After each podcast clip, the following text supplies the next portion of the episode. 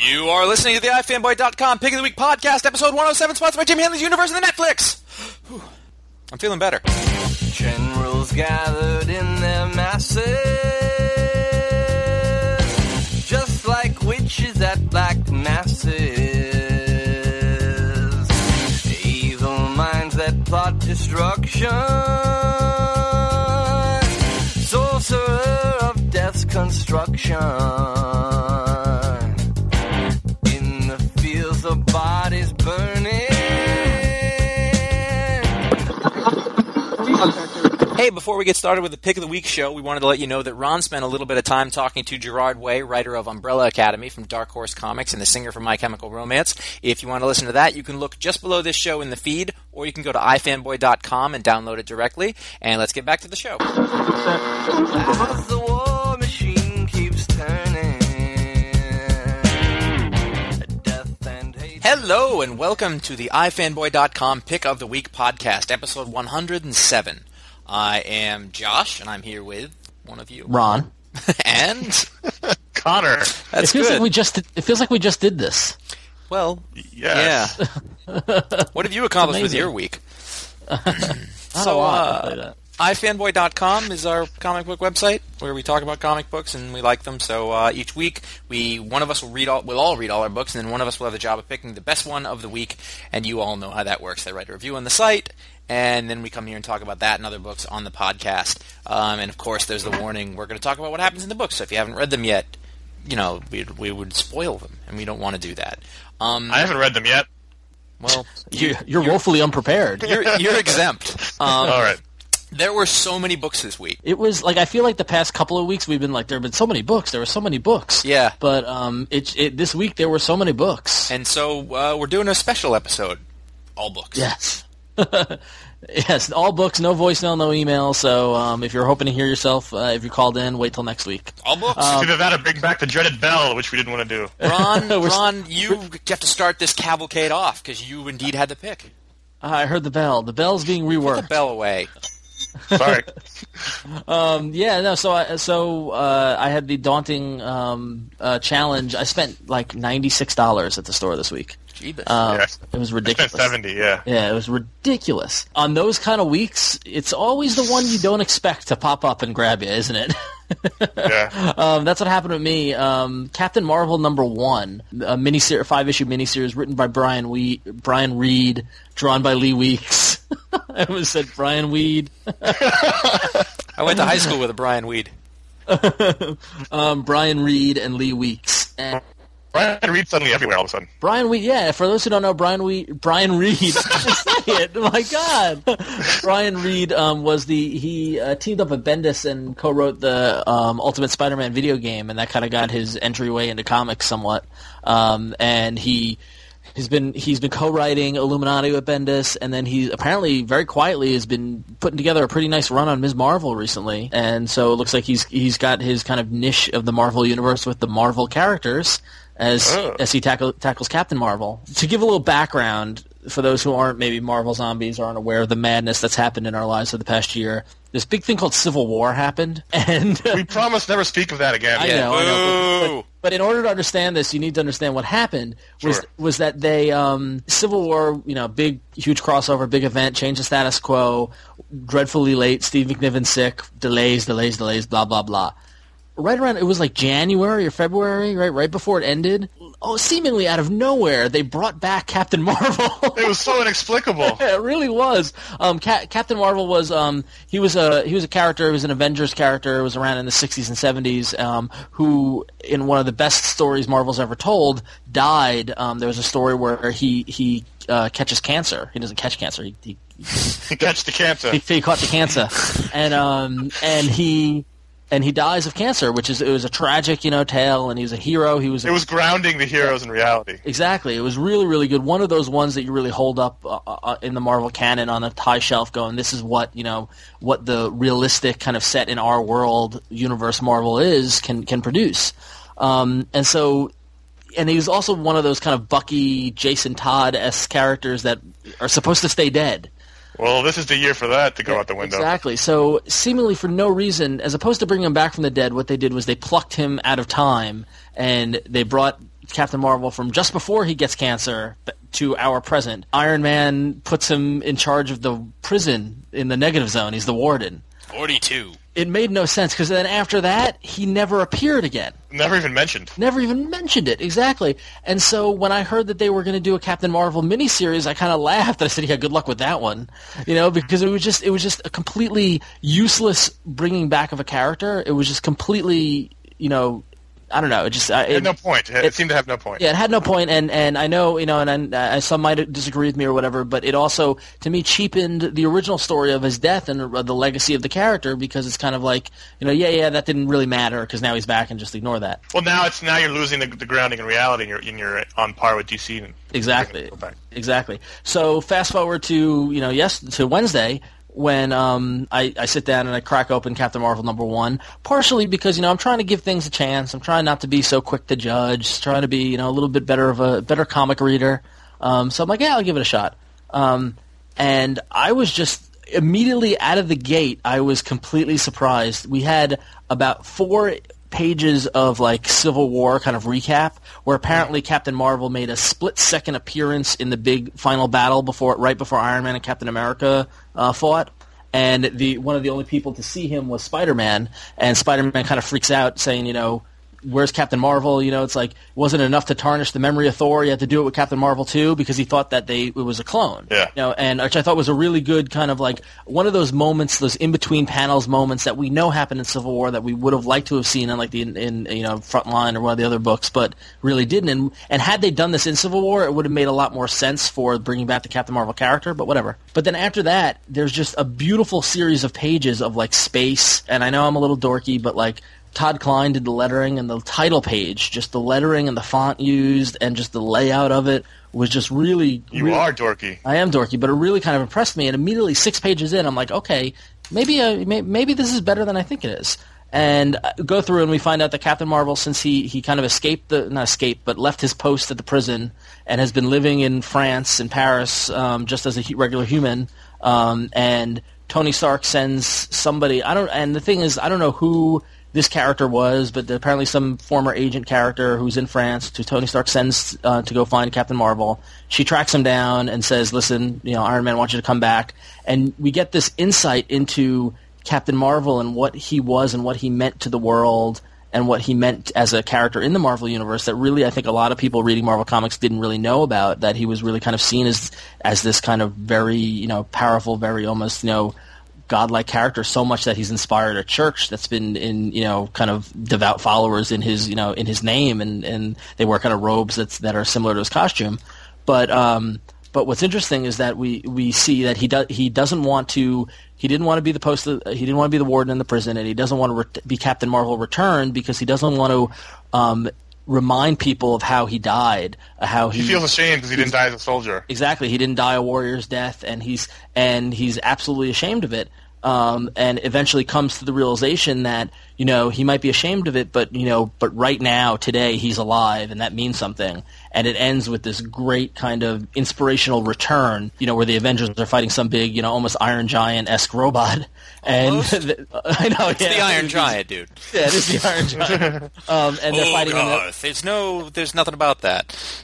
And it looks like they're getting their asses kicked when all of a sudden this, you know, big bolt of light goes right through his head, and it turns. And the la- the last page was the stunning page, and that's really what got me is that on top of this robot wreckage is Captain Marvel, and. You know, kind of saying, you know, I, you know, even though I may die soon, today I'm alive, and today I stand as a warrior and say I'm here, I made this happen. And it was just kind of this kind of, you know, insp- inspiring moment that made me realize Captain Marvel is the character they want the Sentry to be. Yeah, that was a that was a really brilliant, if I can stroke your ego, uh, oh, go ahead. realization on your part. It made Sentry so redundant. Exactly. This, this miniseries, I was when I read it, and uh, Sentry makes an appearance, doesn't he? Or he's he's talked about. Yeah, he's talked about, yeah. Yeah, and it's like just mentioning him in the same book as Mar- Captain Marvel, you realize how how much of a pale comparison Sentry is. Oh, it's, it's forced, you know. Is Captain so. Marvel that all-powerful? Yeah, no, because because Captain Marvel, the majority of his uh, – Captain Marvel's powers come from those two gold bracelets, the quantum yeah. bands, and he pretty much it has cosmic-level power. Like, he, oh. he is, like, Thor level. Oh, see, I thought he was, like, Wonder Man level. No, no, no. He, no, no, no. He, no, was, a, he was a big deal. He's a badass. Yeah, he's okay. totally badass. So, um, which is why they ironied him dying not in combat, but just of, of cancer from. In, was, in your mind, do you guys do what I do, where you you I refer to the Marvel handbook that I read however many decades ago, and like yeah, I'm sure. like, oh yeah, he does eighty tons. Yeah, he does ten tons. He does. Yeah, no, you mean the one you read ten years ago? You mean the one I read last week? Yeah, okay, that will work too. But like in my mind, I'm always like Spider-Man, ten tons. You yeah, know, no, I lo- plus one hundred. Iron. I love the. I love those handbooks with all the where you can see what the, the, the their their level of uh, power was. And, yeah. yeah, it was great. So anyway, um, but yeah, no. So so it really kind of you know, and it's tough because I understand you know it must be difficult for Marvel because they know they have this great character who fills this icon role that they want to have filled, but they killed him, and yeah. so like this is the way around it.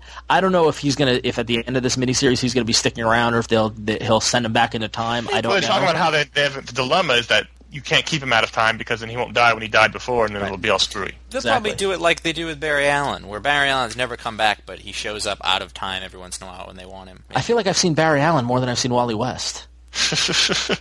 Yeah, I know you're right. I mean, yeah, I mean that's how they, they the to- once you introduce the being able to pluck somebody out of time, you can do it whenever, you know. Mm-hmm. But and but it was also that they didn't explain like he doesn't know how he got to our time. Like, which I think was good. Like, Brian Reed really picked up on the, the re- not redeemable, but recoverable plot points that Jenkins, Paul Jenkins left by writing The Return, and really made, some, he kind of made lemonade out of lemons. I hate to use a cliche or whatever, but like, the, you it, love it, it turned cliches.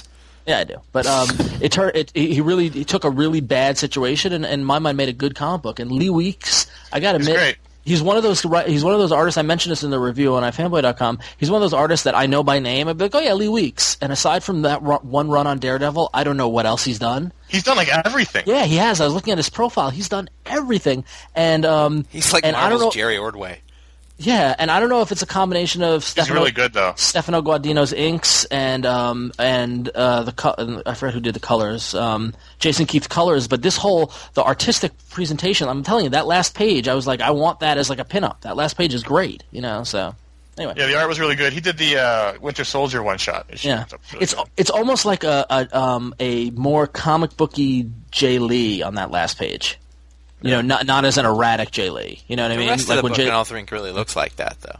No, yeah, exactly. Yeah, and I mean the rest of the book look, looks good. I mean, it looks it it it looks classic Marvel, but it, like I said, with a mar- with a modern kind of take on it. You know, so. Right. I enjoyed it. I thought I thought it was fun. I was ple- pleasantly surprised by it. Um, I didn't love it as much as you did, but I didn't dislike it. So in that sense, it was. Yeah, well, and don't get me wrong. It's not like I'm not. You know, again, I'm not. You know, we, we, we define this pick of the week as the best book. Right. Personally, we found this sure. was this was the one book that I wanted to, that I, I had to write the review first. That you guys would have found it after I wrote the review. But like, this is the one book that I wanted to call you both to be like, did you read that? You know, like that's it. It moved me that much. You know. Yeah, I kind of had the opposite effect. I read this and I was like, oh, Connor, don't even bother. And then you picked it and I was like, really?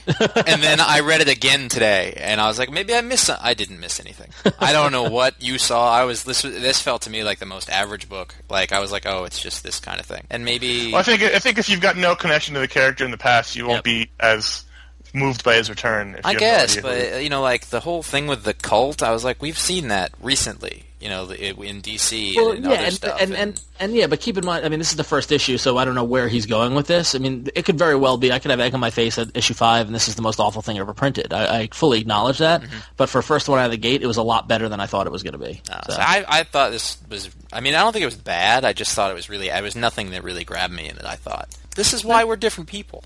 Exactly. But other than that, it was a huge week in, in every comic universe as far as I can think of, right? Yes. I mean, uh, where where to begin? New Avengers thirty-six. It's, it's a little strange because the, the Avengers timelines are so far off that you keep bouncing between times. You know, the last thing we read with them was the big scroll reveal in Illuminati, so you want to jump right into that, but uh, it's got some I think New Avengers is slightly behind. Right. You know, it's funny about these these uh, the last few issues of New Avengers is that I've really had this like afterwards of like I think I liked that a lot, and I'm not quite sure. But like, and then I have to sit there and I go over it in my head and I flip through it and I'm like, no, no, I liked it, I did, I did. But I really like I have to think about it for a second because it's. I don't know if it's just unorthodox in the way that it's, it's set up. It's, it, Bendis is really challenging us as readers, I think. I mean, because he's changing, he's playing with the timeline, he's changing the device, mm-hmm. he's, he's making almost each issue in and of itself a unique kind of experience. And there's a lot. I, I, I was going to say, there's a lot in this issue. Yeah, there's a lot in this issue, and I, I, I personally, I really liked the first half with the, you know, he kind of got around, he got around the whole fight and what happened by having Luke Cage telling Jessica Jones what happened afterwards, which I thought was an interesting device, a bit of a cop-out. The one thing I didn't understand is that, was it, you know, essentially all of Manhattan gets hit with a chemical bomb that causes people to turn into venoms, and that's mm-hmm. what they fought. And apparently Doctor Doom did that? I, I assume that was... I don't think it's important. Yeah, okay. I, I, I'd say, the for me, the first quarter was the least interesting part, and I wanted that to be over as fast as possible. Yeah. Well, the and whole I Venom th- fight.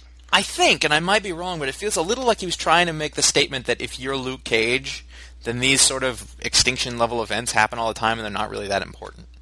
Right. Like telling your wife about your day at work when you're in bed. Right, they're, yeah. they're, or they're yeah. not important, but they're not significant. Right. So, like, where you're seeing it from another side, I suppose. And it felt like a lot of people were thrown off by that. Like, they were like, I wanted to see the symbiote fight. And I, you know, I was fine it was over. I was I was cool with that. Because it I was so me... happy when it was over. Yeah, I didn't need that. But it was like, I think the idea was that if you were reading any other book, it would have been a really big deal and issues long and blah, blah, blah. But in this, he was like, yeah, so this happened today. Really? Yeah, yeah, you know, I thought it was neat. Yeah. So the, the big, the big reveal at the end when they basically they track down the Hood, and then it ends on the last page where it looks like apparently every hero in the Marvel universe. That's the Doctor Strange thing, right? Don't know. Yeah. Probably. Yeah, it's a good cliffhanger though. I, I definitely thought so, and there was a sense of danger. I really liked when the, the Avengers are all sitting there like, we can't do that. That's too much. and and like I, you never hear that. You never ever hear that where they're tactically saying we can't take them. An- another another thing that I heard um, people saying is that like Bendis has made the Hood into somebody, you know, formidable, I yep. suppose. Yeah. I have no problem with that, because if he's not going to, you know, like what they, they need could, formidable villains. They oh, do. I'm fine with it. I love it. I love it. Yeah. Right, but they can't keep making like the same. You know, it's like, oh, it's Ultron again. They need new things. So if you have to make another character who's new and and you, you make them into something somebody powerful, there's no problem with that. That's just creating, I think, yeah. or it's even using some of the materials that they had around. Um, no, absolutely. I have no problem. I was that's the part I was ha- looking to get forward to. Mm-hmm, you know, yeah. I, I wanted to get to that the Hood part, and that's I'm looking forward to the next issue a lot. I think it's going to be good. I love how they were intimidated by the Wrecking Crew. Yeah, that's, ooh, that's... um, the the one thing on the art side, I, I've been loving Lionel Yu's um, art this whole run and everything, but I honestly didn't, between having Frank Cho on Mighty Avengers and Lionel Yu on New Avengers, I never thought an issue of New Avengers would be the boob-tastic spectacular. It certainly was. Jessica there was, uh, Jessica Jones and Drew. Jessica and... Jones, Spider-Woman, Wasp as a Venom. Like, there were boobs on every, like, huge... Massive yeah. boobs. It, it was, was a little weird. weird. Yeah, it was really weird. Yeah, he also but... really tightened up his pencils on this. Yeah, one. He did. A lot. And I I think it worked. I, I thought yeah. it was a really good-looking issue. The panel layouts on this were really interesting, too. Just to... I really want him to draw Wolverine. Yeah. yeah he's... I think the, I think the character he does the best with is Wolverine. The, he, like the... he was on the book at one point, I think. He, that's, when, that's how he started. That's yeah. what his, his career started with on Wolverine. So yeah. I'm, I'm pretty sure I liked this a lot. yeah, Well, as long as you're pretty sure. Yeah, that's fine. That's the best I can give you. All right, then. So, moving on. So, I remember I read the Avengers Initiative, and I said, Number you guys... Seven. Yeah, I said, you guys need to read this. And it wasn't because it was a particularly good book or bad book or anything like that, but I don't... I it's- don't Something big happened in the Spider-Man mythos, really. If if Marvel, not the Spider-Man mythos, the entire, if if they choose to use this, this could be our first Civil War retcon. Yep, it is. No, it, it totally, totally is. I mean, that's the thing is that, like, you know, after reading this issue, now I know they're bringing Captain America back. Well, we knew. You know, they, they, they will undo the Civil War status quo eventually, slowly but surely. The big thing. I is, never had that. There was never any doubt in that. I'm just yeah. surprised they're doing it so quickly. Yeah, and exactly. in this book. Yeah. Well, explain what happened. Well, basically, Peter Parker's out, and, and uh, I read this a little while ago, so get, bear with me. Uh, he ends up in a fight with uh, three guys who are using the, the Iron Spider suits that, that Tony developed, which piss him off, um, and they end up having to team up against a villain, basically. And so they each do each other a turn, and then at the very end, there's a bunch of uh, reporters around talking to Peter Parker, and they all turn themselves. They use the cloaking device in their suit to turn themselves into Peter Parker. And so they, they they they changed their costumes to be a black Spider-Man costume, a red and blue Spider-Man costume, right. an Iron Spider costume, and Peter's in just jeans and a jacket and a hat. They basically so. plant a seed of doubt as to whether Peter Parker, like in the in the culture, whether Peter Parker is actually Spider-Man or if that was well, just no, a hoax. you know, even more so is what they what they do is that they, they all appear to be Spider-Man, and then when all the press is there, they change the costumes to all look like Peter with the hat and the yeah. and the jacket, so they all yeah. look the same. And they tell the press, "Oh no, Mister Parker stole a government suit. It was never it was, Spider-Man's been a government agent all along." And it, it, it, like you said, it plants that seed of doubt, and you've got the reaction of everyone going, "No, but Parker said he's Spider-Man," and and. Yeah. Now you've got the out where he can be like, "I'm not Spider-Man. What do you cry? I stole that suit. I was doing for the government," you know, and like, and it's it's it, kind of a Daredevil thing where where it is exactly a Daredevil people, thing. Some people are going to think he's Spider-Man, but other people are not are not going to believe it, and yeah, it's it's strange that's happening in that book. It's not being dealt with at all in the Spider-Man books. What's Spider-Man? Um, Exactly. Yeah, what's Spider-Man book? And then the, I mean, as far as this book goes, the clones, the Spider Iron Spiders were all is M V P, was it? Is that? Well, that's the way. The last page, yeah. the Iron Spiders come back to the base, and they all they all take off their masks. This was a problem. See, I, I read this issue because I because Josh said to. I hadn't read the previous issues at all, except for the first one. Um, then the way the art was drawn, the, they take off their masks, and it appears they're all clones of the M V P character. But the way that well, they were kind drawn, of forgotten they, about. Yeah. They looked like they were clones of Spider-Man, which... Yeah, I agree. Yeah. We didn't know M V P. The only thing that gave it away was that, that the, the German professor guy was pissed that they did that, and they kind of rebelled against their kind of clonal programming. And the... the, the, the clones always rebel! The the M V P body that was, I guess, what was modeled off them is, is in a little holding tank, and he's grinning. Yeah, so... I don't know. I, I, I mean, and at first, when I read this, I did think I was... I was like, are these Spider-Man clones? Would they do that? that that's just a problem with the art and not yeah. distinguishing the characters. I, but, enough, but at first but, I thought, that's ballsy. Yeah. That's what I thought you were talking about. I thought, oh my yeah. god, they cloned no, I was. Spider-Man. I was, and I realized later that that actually wasn't the case. But still, just the fact that they, they I mean, fixed the Spider-Man, or, you know, moved it along in this book is so strange, even though Dan Slott's one of the writers of the new amazing book. I, I really like his Spider-Man, this, and, and it makes me look look forward to his... His Amazing Spider-Man more. Mm-hmm. Yeah. If that ever, ever, ever comes out. And next year. Next year. so so that was the whole... I'll be too old for comics by then. Aven- Avengers Initiative, wow, a major book. It totally... I mean, I wonder how many people read that and picked up on it. And uh, and it's like the kind of thing where it's it's just the seed of doubt lying dormant that if they want to make explode in the Spider-Man book, they can. You know, yeah. So. Yeah. I don't know Man. how I feel about it. Like, I think that they need to fix it, obviously, but at the same time, like, what was all the what was all that about? Yeah. It just Which seemed, I guess is sort of what Ron is they never about. Mind, they never mind it. They never got any good stories out of his identity being exposed. They Not never did one. anything with it. They got they got Aunt May getting shot. Then we got one more day. They basically got what they got was a bunch of publicity in the mainstream media, and that was it. They never got anything else out of it. Well, when you're running a business, sometimes that's a good thing. So then the other, if I, just, the other problem with this book, then this Avengers Initiative book, is that I don't I don't like if there's an overall story, it's moving really slow because he's doing they're doing so many other things. Like this was a fun issue, but like yeah. get to it, the story of the book. Whatever that might I, be. I mean, like, I like Dan Slott as a writer, and I'm excited for him on Spider-Man, and, and I don't know how much of this is his fault versus not, but mm-hmm. this book is not the book I was sold before issue one came out. You know yeah. what I mean? Like, it, it has not delivered the vision that I thought it was going to be. So. I think he has to drive too much of the Marvel Universe through this book, and he doesn't. You yeah. know what I mean? Like, I feel like they're trying to make up for everything else in the pages of this. Like, no, it'll be explained here, but because of that, this can't get on a track yeah. um, to drive Agreed. forward. Next! X Factor twenty-five is part three of Messiah Complex, and this is um, the first event book we're going to talk about. There's a second one coming up next, and I think we're at two different ends of the spectrum here. One, yeah, this this one's just getting started, and the other one's just ending. Um, or quality spectrum. Quality, too. I was really worried about the Messiah Complex c- crossover because I was afraid when once it started bouncing into the other books and other writers started writing it, like similar to that awful Beast thing that went on through the X books, that it would lose quality. Um, I don't know, Connor, if you shared my concern about that. Uh, what did yes. you, did, did you think the quality was maintained? Yes. It totally was. Yes. Like it was ex- it was really good. Ridiculously good.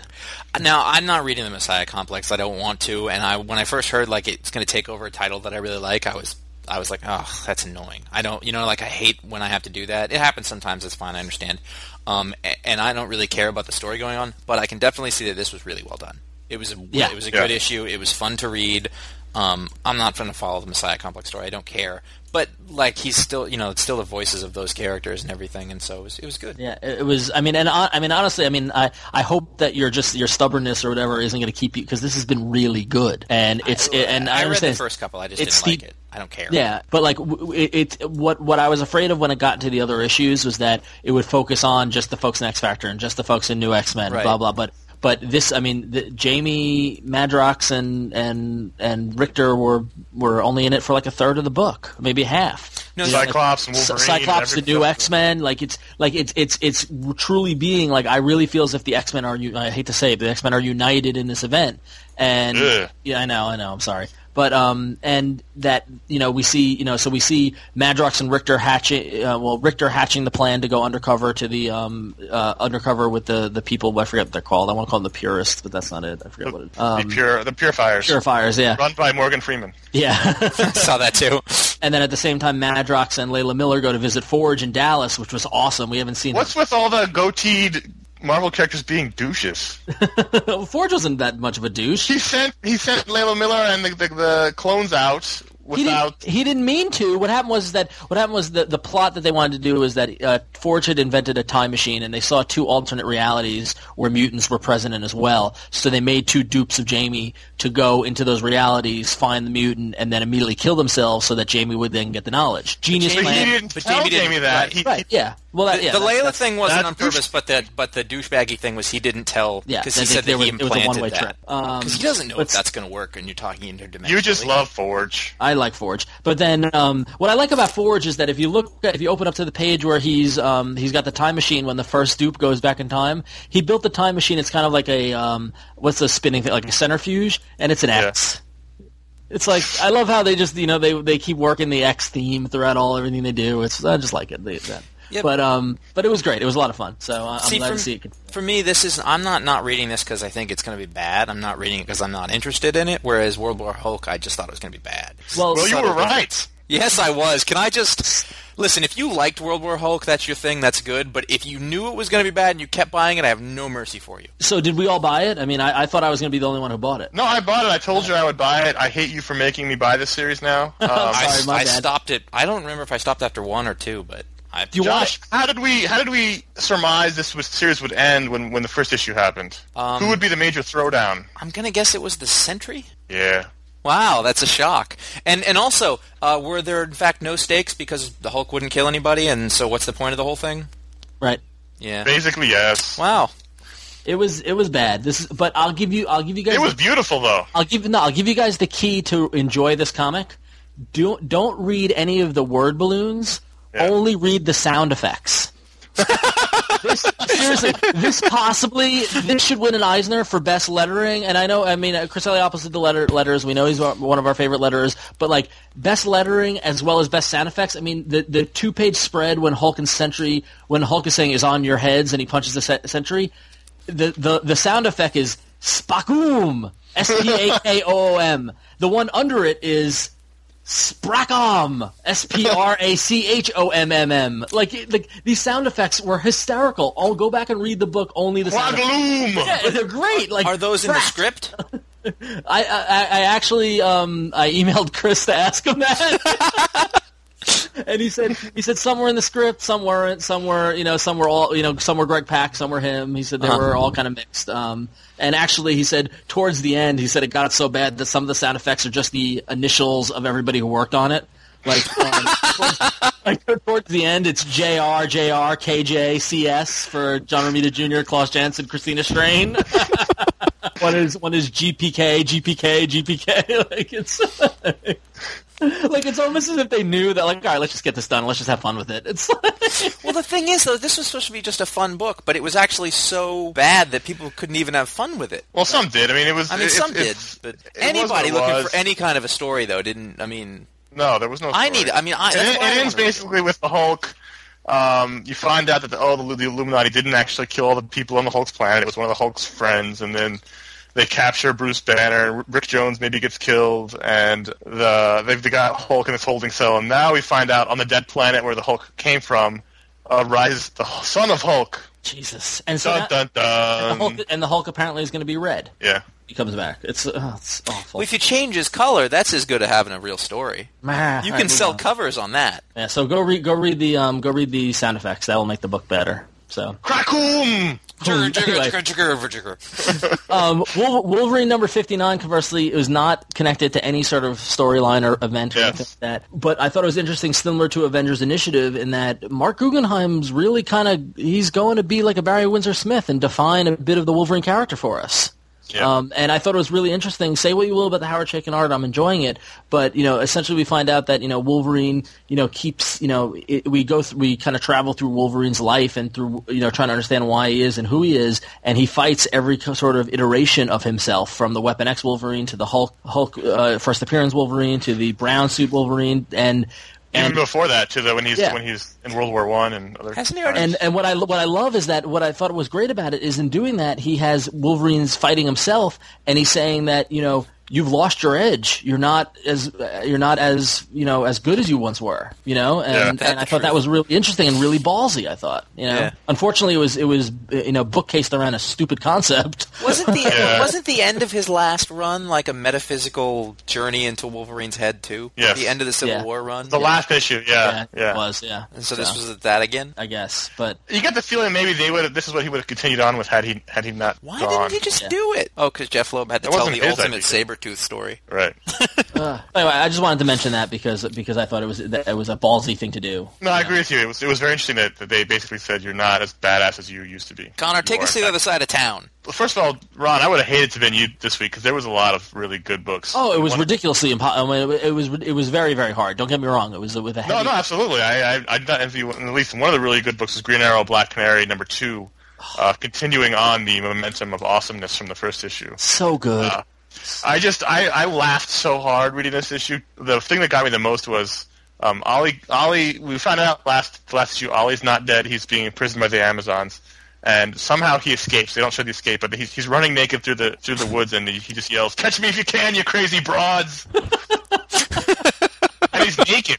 I, I laughed and laughed. Um, that just so perfectly sums up the character of Ollie. Ollie. Yeah. Um, so um, Black Canary and, and, and Speedy and, and Connor Hawk go in to, to rescue him, and of course the rescue goes awry because there's only four of them and it's an army of Amazonians. So what what I thought was great was that was that you know when the whole exchange between the Amazonians and Black Canary and when they first got to the island, when um you know they, they you know Connor Hawk is kind of you know kind of slinks in while Black Canary and Speedy are meeting with the Amazonians because the Amazonians a, want Black Canary to train them or something like that, it, you know.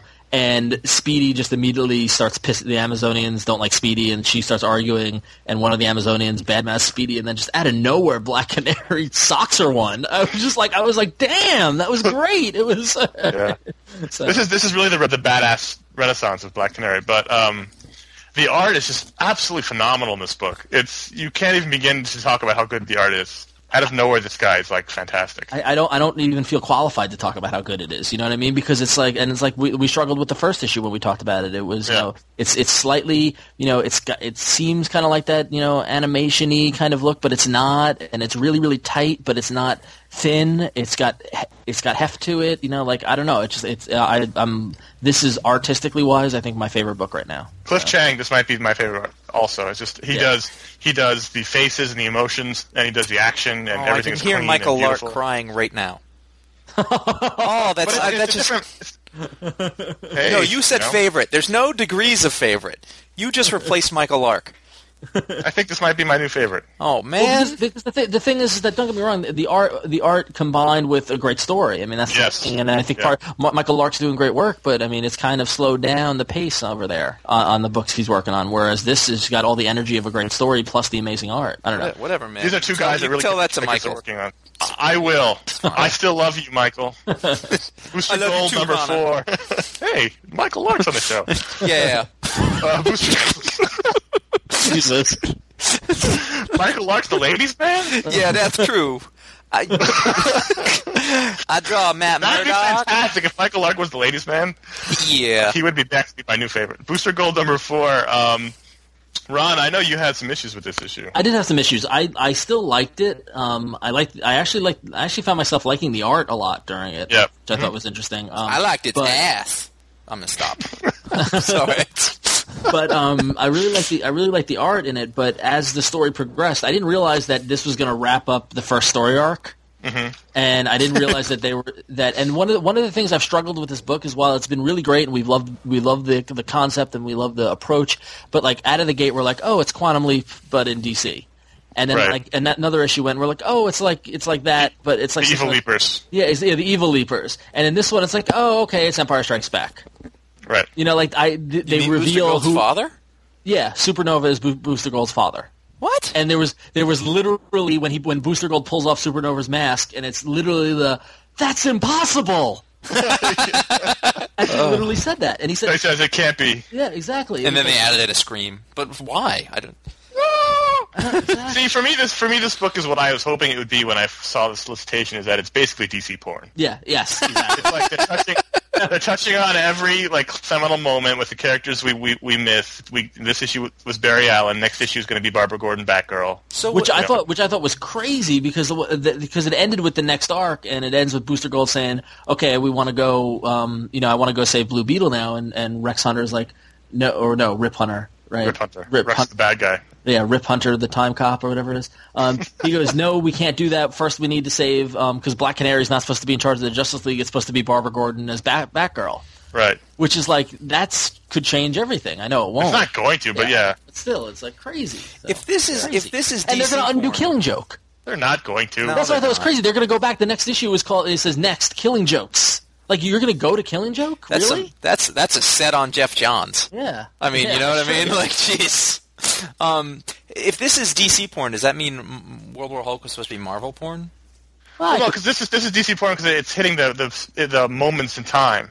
You know, mm-hmm. It's going back to the classic moments. This is in this issue they go back to the moment when Barry Allen became the Flash. So you got the reproduction of the classic panel with the, the chemicals hitting Barry from you know the cameras behind him. All right. Porn, porn, porn. Um, Batman and the Outsiders number one. Talk about porn. Uh, Chuck Dix, Chuck Dixon back on Batman. I needed a cigarette after this. It was so good. I don't brilliant. even smoke. He's, you know how you know the whole worry. Mark Wade back in the Flash. Yeah, I know how that feels. um, he Chuck Dixon went right back into it. Wow. It was like slipping on the old suit. Yeah, slipping it on. That's real nice. Do it slowly, Chuck. All right, all right. You know, he does this at work all day long. Um, Michael Lark works with us? um, but it was it was great. It was basically a, a Black Ops mission where Batman coordinated it from the Batcave, and um, it was featured all the characters, and it was just... The, the, I don't, you know, it's like you, you can't really... Batman's a tough character to write, tougher than I think people think, to write him well. And you can tell when it's not right, and sometimes you can't explain why it is, but you just know it. And just the the tone was there, the, the dialogue was, was right. It just felt it felt right. Let me ask you a question. He wasn't wasn't super angry. He wasn't all lighthearted. Well, yeah, I guess that's it. Because when Dixon was on it last time, Batman was in the most grim of grimmitude. So has he lightened him up? A Not little? The entire time, though. In fact, he wrote it from years. Right. Well, yeah, I know. But sort of the last time that I remember him doing it was the time where, like, Batman just no longer knew how to talk to people, and he just grunted. Right.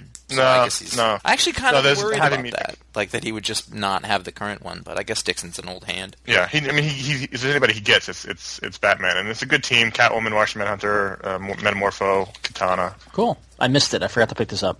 It was really, really good. The next issue comes out in two weeks. All right, I'll go check it out.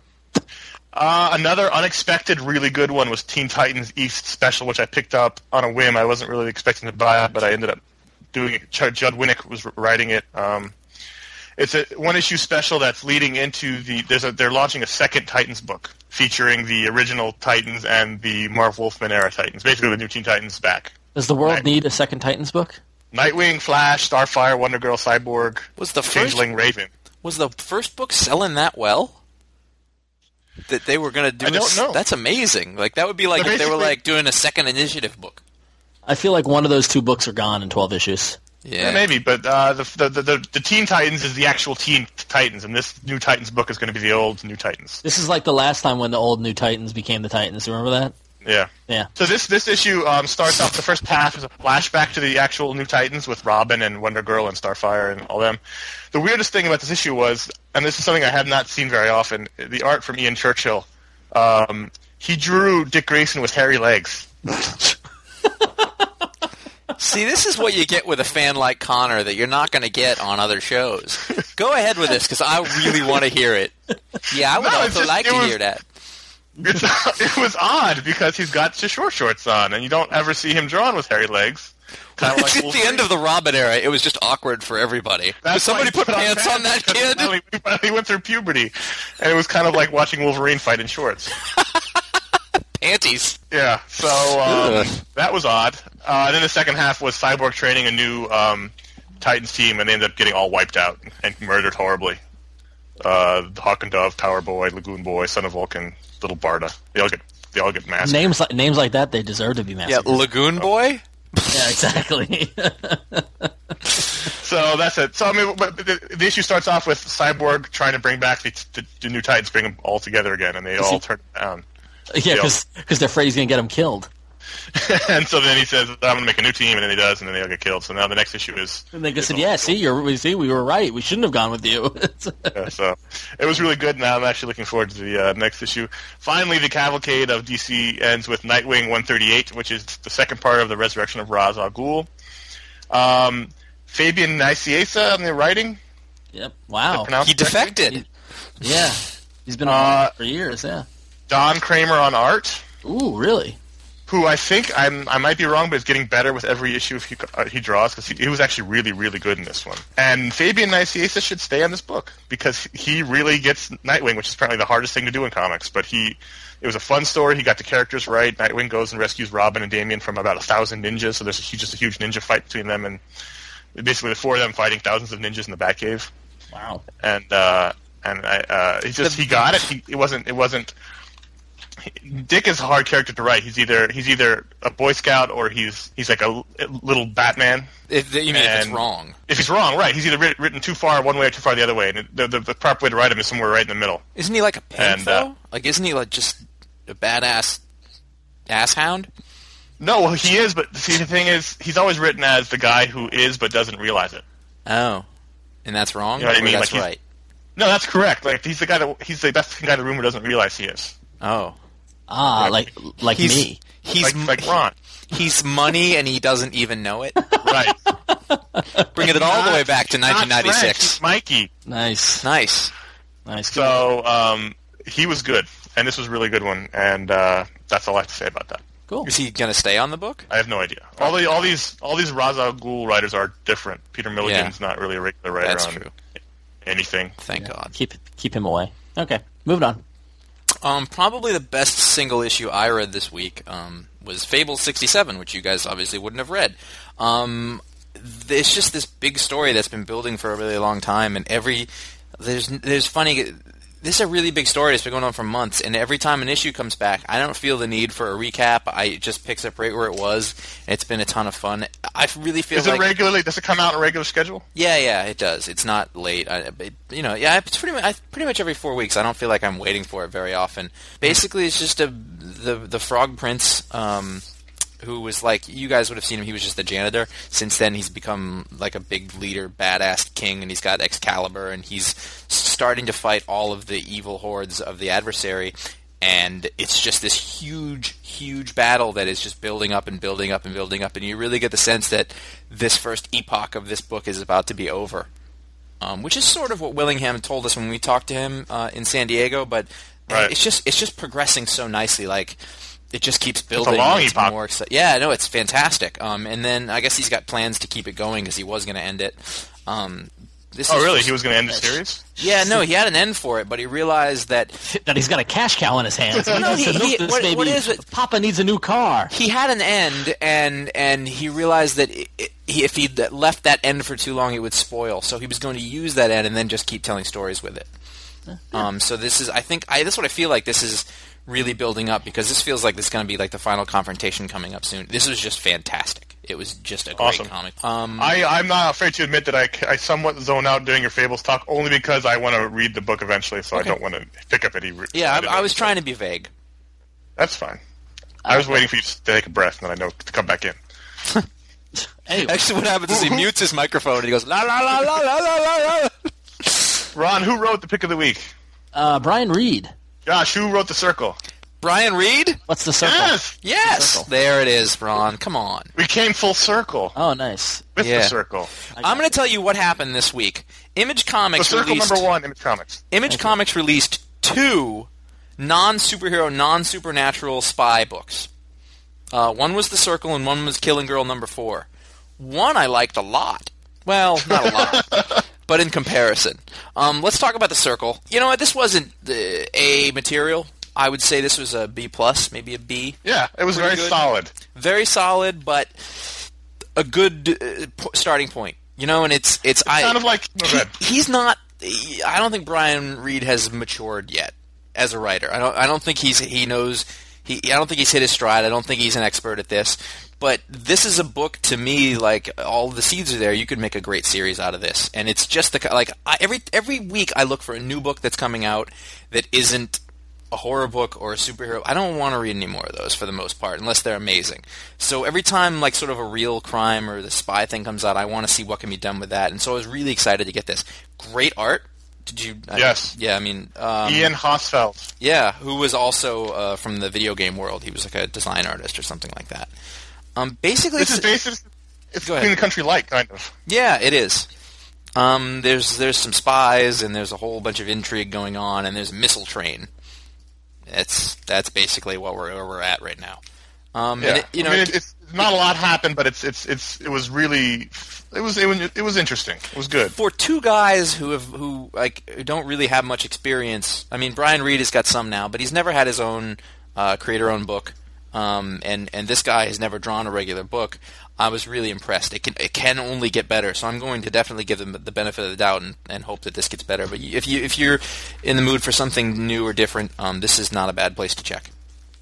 Yeah, another um, thing that's good about this book is Brian Reed. It shows he's got more in more in him than just yeah, definitely Marvel characters. He's also coming off an Image spy book, which is this is a great, great. looking book. I just got to say, like, I love the way this book is drawn. Yeah, um, it makes I kind of wish this. Was, yeah. the art's kind of the the, the the only knock on Queen of Country was the art was always all over the place, depending on who was drawing it. Yeah, there's a lot of really great art in that book, but just sometimes because it changed and everybody was just a dude, as we've said before, yeah. it was hard to tell who was who. The color in this obviously helps. Beautifully produced book. Yeah. Um, I would definitely recommend you go pick it up. The other book that came out, Killing Girl number four. Um, which we had very high hopes, or very high hopes for in the first issue. Except for Connor, you didn't really like it. I didn't like it. Okay, I saw the writing on the wall. Talk about a comic book disaster. Listen, thank you. Yeah, there was. Totally. I picked this up and I looked and I was like, wait a minute, that's not Frank Espinosa is supposed to be the artist. It's a five issue miniseries. Yep. And it's a fill-in he, artist. Yeah, he was re- he was replaced with issue three, dude. Was he? Yeah, he was. I might have missed issue three. Yeah, I think you did. This was he did he, he did two issues and then bailed, and then who knows why? But you know, who cares? It's this, not even worth talking about. There was uh, no, I know, and that's it. But like, it started off with something interesting, and this was just like yeah. porn. Yeah. Like, as soon as I heard that he left with issue three, I stopped. I didn't. Oh, did you stop? Two. Yeah, yeah. There, see, there are interesting ideas in this that I kind of like, but overall, it is just it's not good. And now I'm, I've I bought four of them, so. Uh, oh. Damn it, Eric Larson owes you money. Oh no, it was it was uh, that one. God, what a week! I'm exhausted. It's not oh, over we're yet. Not done. It's not done. But if you um, if you haven't bought your comics this week yet, or you liked any of the books we talked about, and you live in the New York metro area, um, you should have, head over to Jim Hanley's Universe. Um, it's one of you know one of our country's best, uh, most progressive comic book stores, retailers out there. Jim Hanley's. They've got a great selection of um, comics, from superhero comics to uh, indie books to black and white to a little bit of the adult fare. Um, they've got it all. Uh, they got a whole, they got a really great in mini, the back. They got a really great mini comic. Yeah, that's where I also keep my adult fare as well. They got a really great mini comic section, so you should check it out. Um, so go to Jim Hanley's Universe, where art and literature meet. They've got two locations. Uh, the first one's in Staten Island at three two five New Dorp Lane, and their second one is in Manhattan, across the street from the Empire State Building on thirty-third Street. Um, so go check them out, and if you're online, you can go go to their webpage at j h universe dot com, or go to MySpace and visit them at myspace dot com slash Jim Hanley's Universe and become their friend and tell them that iFanboy sent you. And even if you shop there, if you go in when you're checking out, just say, hey, I came here because I fanboy. So. And, and just a, a personal testimonial, like, we've done a lot of shows there.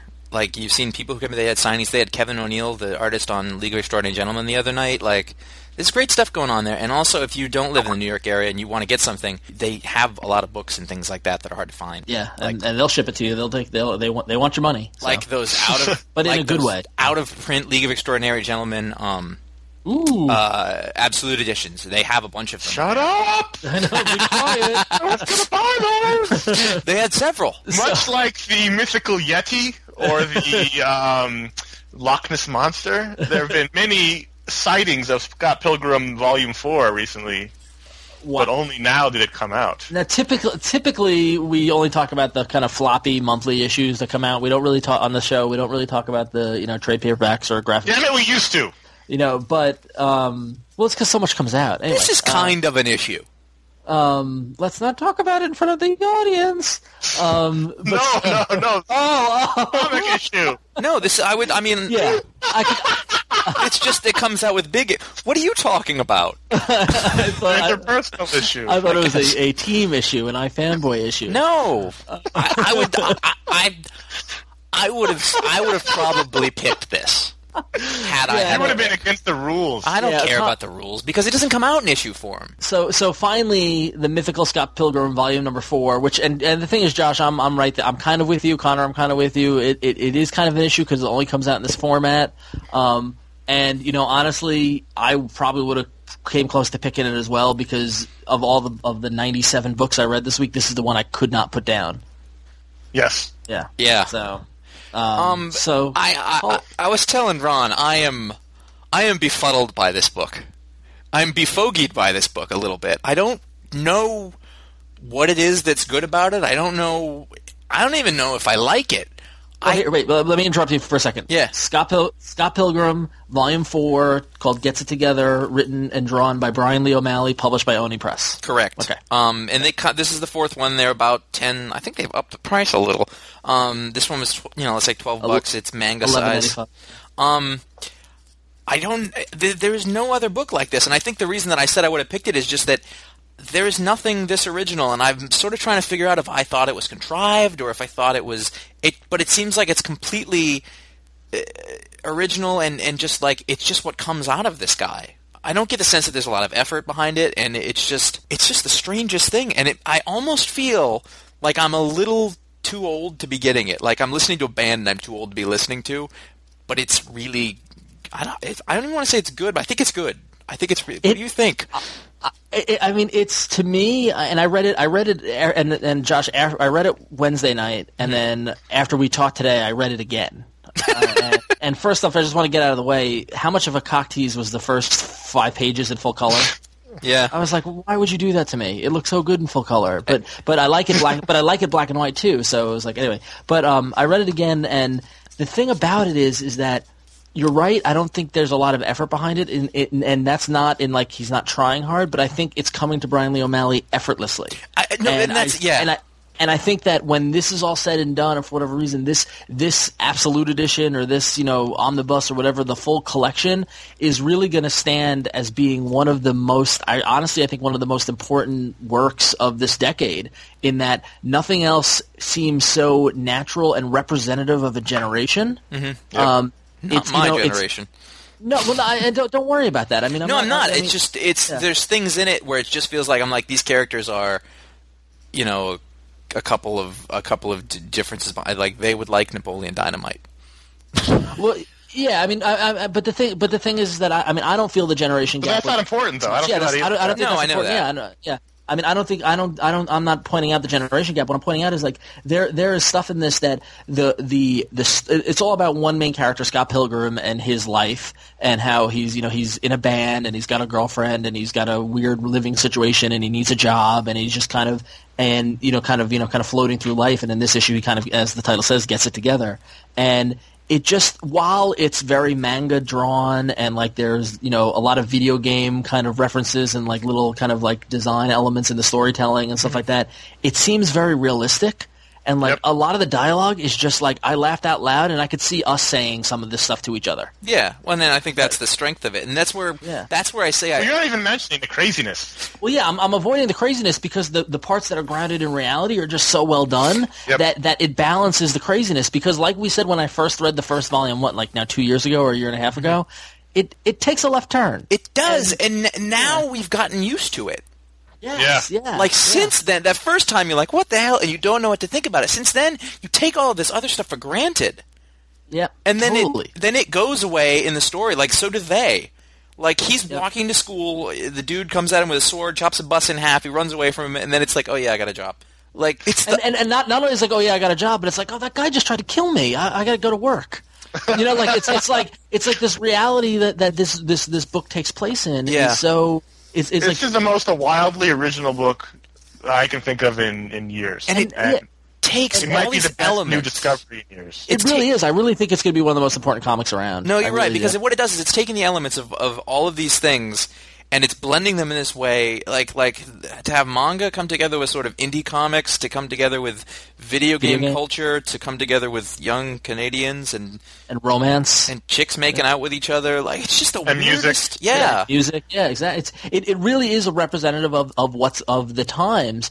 And I mean, like, it's funny because, you know, Josh, we were talking before we did the show, and you were saying we were talking about the relating aspect, but mm-hmm. like for years, and Connor can attest to this. Like, like at one point, you know, he's like when he's peeing, there's like a little like kind of pixelated graphic, yeah. like pee, and there's a meter, and it's going down, you know, mm-hmm. and like he, he and there's like when he when he does something, he gets like a, he gets experience points. Experience points. Like, but like three, four, you know, for years, ever since college and high school, I've been like, when I was sick, I'm like, oh, I'm down some hit points. Uh-huh. You know, like, I mean, it's that same concept, but I was doing D and D as opposed to video games, you know, and like, it's, and it, it, I never really realized that I did that until I see it kind of, you know, serialized in this comic, and I'm like, oh yeah, you know, like, and admittedly, it does take the left turn and it's crazy, and there's some weird subspace that exists in his girlfriend's head that allows him to travel around Toronto. I don't yeah. get it. I don't think that doesn't matter, though. Either, yeah, because because the other parts are so great, and it's no. Just see, uh, but the way that you're saying that is that you'd have to discount that, and I don't. No, think I'm not. It, I'm not. It totally fits. Yeah, you're right. I'm yeah, sorry. I don't it, mean to discount it. Yeah, so. It worked. You know what I've decided this time is that I really like the character yeah. of yes. Scott Pilgrim, and it, I don't know if I had decided that before or whatever. What's funny is that I started this off. I didn't remember a damn thing, but without with very little time going, I was like, all right, yeah, I remember where we were. I'm back on track. I didn't have to go look at the other book or anything. Well, the, the, like the first page guide is really helpful in the beginning. Yes, yeah, it was. And, and Bri- Brian Lee O'Malley is just funny. I mean, he's got a irreverent, like in the back, there's the how to read this comic, kind of like the manga books, right. but like about the way we read comics, which was great. You know, like like there's there's a and there's a self acknowledgement, or just like there's a lot of there's a lot of really good good humor in this, I mm-hmm. think, and and and I think he's using the medium of comics. You know, like like when they're on the elevator and the elevator that had the down arrow and the up arrow for whatever direction they were going in. Mm-hmm. Like, I think he's being really innovative, and I've got to give credit to the the store I shop at. The um, dubbed it really well. This is the Harry Potter of comics, in, in that everyone's been waiting for it, and when one comes yep. out, people can't get. They need to get their hands on it as soon as they can and read it as quickly as possible. Every single every single comment I've seen about it has been, I couldn't put this book down. I couldn't stop reading it. I read it so fast. I flew through this book. I read about. I've got like a thirty-minute commute to, to and from work. I read about three quarters of it on the one train ride. Yeah, I, I flew. I flew through it. I've read it twice already. I mean, like it's, yeah, yeah. So and it, it was. I haven't. I haven't read a book in so this long that's made me this excited, this happy, this. Um, I was like, I was in some sort of joy bubble reading this book. You know, I, I was laughing. I was excited. It took me back to being twenty years old. It captures it so well when everything is exciting, everything is important, everything is, every high is super high, every low is super low. You know, he perfectly perfectly captures the seventeen to twenty three range. Yep. Um, have you guys, with these characters. Have you, have you read Harry Potter? You haven't, right? No. I think you're right. That's what I was about to say. As I'm thinking wow. about it and looking through it, because Harry Potter g- grows on you. Like, the first yeah. one you read, and you're like, that was kind of fun, whatever. And then you read the second one, and you're like... And then when you get to the third, fourth, fifth ones, you're like, it's the same thing. Like, I must read this now, immediately. And yeah. at, at the end, you look, and there are a plethora of characters. Like, there's t- they're all sitting around a table at the end, and you're like, yeah. oh, I know who all these people are now, and they're all different. And you care about each one of them, yeah. and it's and it's just amazing. And I, I just, I mean, and I've got to, I keep going back to the to the dialogue and some of the jokes. I mean, like the the I love the running gags, but like you know the you know early in the early in the issue, one of um one of Scott's friends says, you know, if your life was, if your life had a face, I'd punch it in the balls. Yeah. And like that joke pops up later on, like it, it comes back from somebody else. And then like at one point when um one of his friends is moving to an apartment and there's a guy with a car with all her stuff, he's like, who's this guy? She's like, you've met him like four times.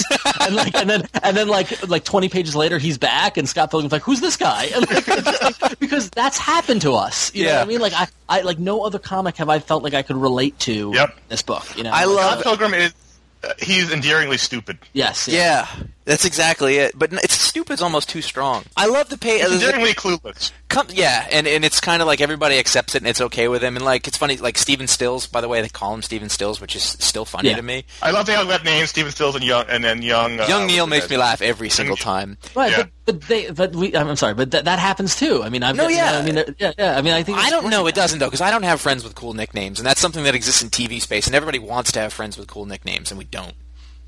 I, I had him in college. I have friends. I have friends. With, I mean, like I have a friend who I say his first and last name whenever I see him, and like, and, and people have cool nicknames. I mean, well, yeah. either way, you either have it or you want it. So one way or the other. Right. I was or thinking, or sometimes they don't know they have a nickname, and they when it's used when they're not around. That's just mean. Um, I, I loved the I loved the landlord scene in this for some reason. Yeah, like yeah. they just they were alluding to it for pages and pages. He scares me, and they show the guy, and his face the whole time is just a, a sneer. Just he's just sort of got his eyes narrowed at them, and it's just it was it's relentless. Like the, there's no there's not one point in this book where I don't even think I would have the ability to be like, oh, that was stupid. Like it doesn't happen. Yeah, it just keeps moving forward, and and just. So it, it's it's really good, but it took me a while to figure out. It, I don't know why it's good, yeah. but I think it's just because it's so fresh. I suppose. God, that sounded cheesy. no, but it is. It is. But I mean, it's, yeah. it's true. Yeah. There's nothing else like it. It's really well written. The art's great. I mean, there's nothing bad about this book. And even the, the, the dating stuff, you can totally relate to being twenty years old and having the twenty-three years old, having the girl you love, but then this other girl shows up, and she's hot, and you're twenty-three, and you just you don't know what to do, and you know it's like, mm-hmm. and then there's ninjas. Maybe like, it was just me. I don't know those. Yeah, and, and it just I mean it's just so I mean it's just so good. I mean like the like when Scott's girlfriend wants him to take off the wristbands that he's wearing, and then like literally like fifty pages later in a scene you don't even know you don't even notice that he has it on. She's just like, I thought we weren't doing that. Yeah. Like and I was like, you know, like it's just like it's totally like I you could you could close your eyes and see yourself in this world until the crazy samurai swords break. But out. even but even that, like there's a scene where he's fighting. He's got a basically the, the crazy conceit is he's to win to win his girlfriend. He has to defeat her seven exes, which you find out aren't all ex boyfriends in this one. Yeah. And um, there's a scene where he's fighting one and he. doesn't have a weapon, and he pulls a sword out of his chest when he realizes he he really is in love with, with, with the girl Ramona, and it's Scott has earned the power of love, and that was like a great scene. Yeah, you, like, was, you, yeah. feel, you feel excited and happy for him. And even even in the crazy, fantastical elements of it, there's still some great emotional, true-to-life stuff. And I, I love how it's... That's, that's just a representation of re, of realizing and accepting that you love someone. And I, and I love how it's broken up into chapters, and the chapters mm-hmm. go back to Volume one, and I love a lot of the devices. Like in this issue, we he, the ellipsis is a brand-new device that he uses way more, which I thought was great to just to, to get across silence.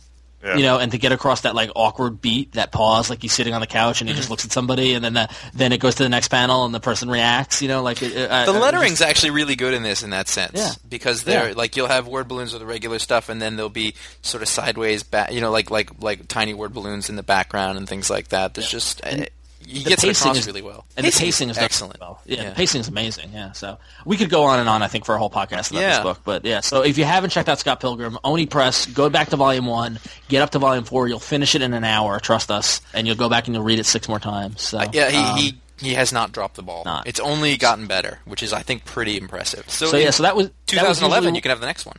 Yeah, that's the only sad thing is that takes him forever to put it out. This is supposed to come out in the summer, right? Wasn't it supposed to be out by San Diego? Yeah. Yeah. In fact, he, didn't he not go to a convention because he had to stay home to work on it? Yeah. Yep, I remember one of that. the cons. I remember that. Yeah, so, oh well.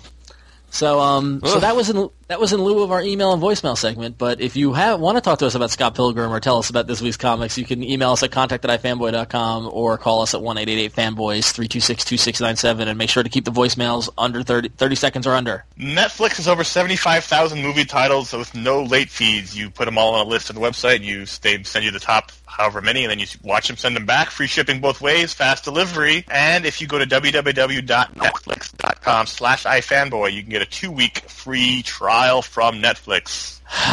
This is a tough week. So um, if you um, are listening to this podcast for the first time and don't know who we are, go to i fanboy dot com and check it all out. Um, that's where you can read my review of Captain Marvel as well as what all the, the other folks in the iFanboy universe read and liked this week, as well as we've got a great uh, great blog posts and um, articles and stuff like that. I did a, a big write-up on Marvel's new digital comic uh, application. Uh, go check that out. Mm. So i fanboy dot com. Go to i fanboy dot com slash store. You can find all the books we talk about on the video show every week, as well as um, our three recommendations all across all media. We got D V Ds and movies and uh, you know uh, video games, all that stuff, stuff the kids like. Uh, it's all there at i fanboy dot com slash store. Speaking yeah. of a video show, uh, you mentioned that. Yes. Uh, every Saturday in the afternoon, the uh, video show shows up on our website, not at revision three dot com slash i fanboy. Um, you will have, if you're listening on Sunday, the show that just came out this past Saturday was the follow-up to um, to the Tote Bag Tote Challenge. Bag. Um, so you'll find out what we liked and what we didn't like, and, and whether anybody did good or not.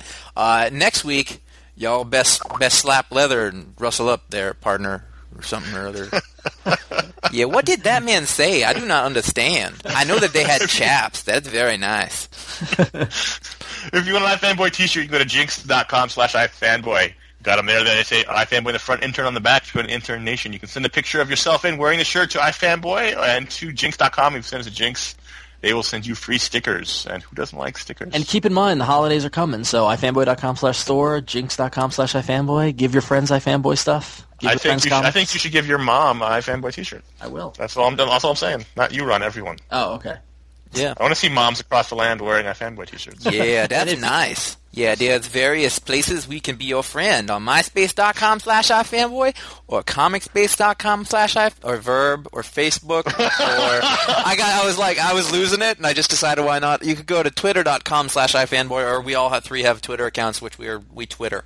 We twit. Yes. Uh, if you like the show, you said uh, you can write a review on iTunes for both this audio show and the video show. And uh, better that, better than that, you can tell your friends, tell your comic store pals, tell your comic store owners. Spread the word. If you dig iFanboy in general and you like what we do and you want to see more of it, um, you can go to uh, i fanboy dot com slash donations, and you could uh, throw a little money our way, help us out with our bills. Um, we got a lot of good stuff coming for you in two thousand eight. Um, trust us, you'll enjoy it, and a lot of it is because of some of you have been so generous, so we thank you very much. So that you was said that before, show. And it became the video show, and I'm just like, what is it now? What are we going to have to do? Oh, no. It's animation, actually, Josh. It's so, yeah. I come to your house and clean. That's iFanboy in oh eight. Uh, I'll make right. your drapes shine. So until until next week, you all better go read Scott Pilgrim. I'm Ron. I'm Connor. Yeah, I'm Michael Lark. This joke doesn't make any sense, but I can tell you it's going to come back. poor, poor Michael Lark. Yeah. He draws realistically is the thing. I thought you were Michael Lark. But that's, he also talks about himself in the third person sometimes because ladies love that. uh.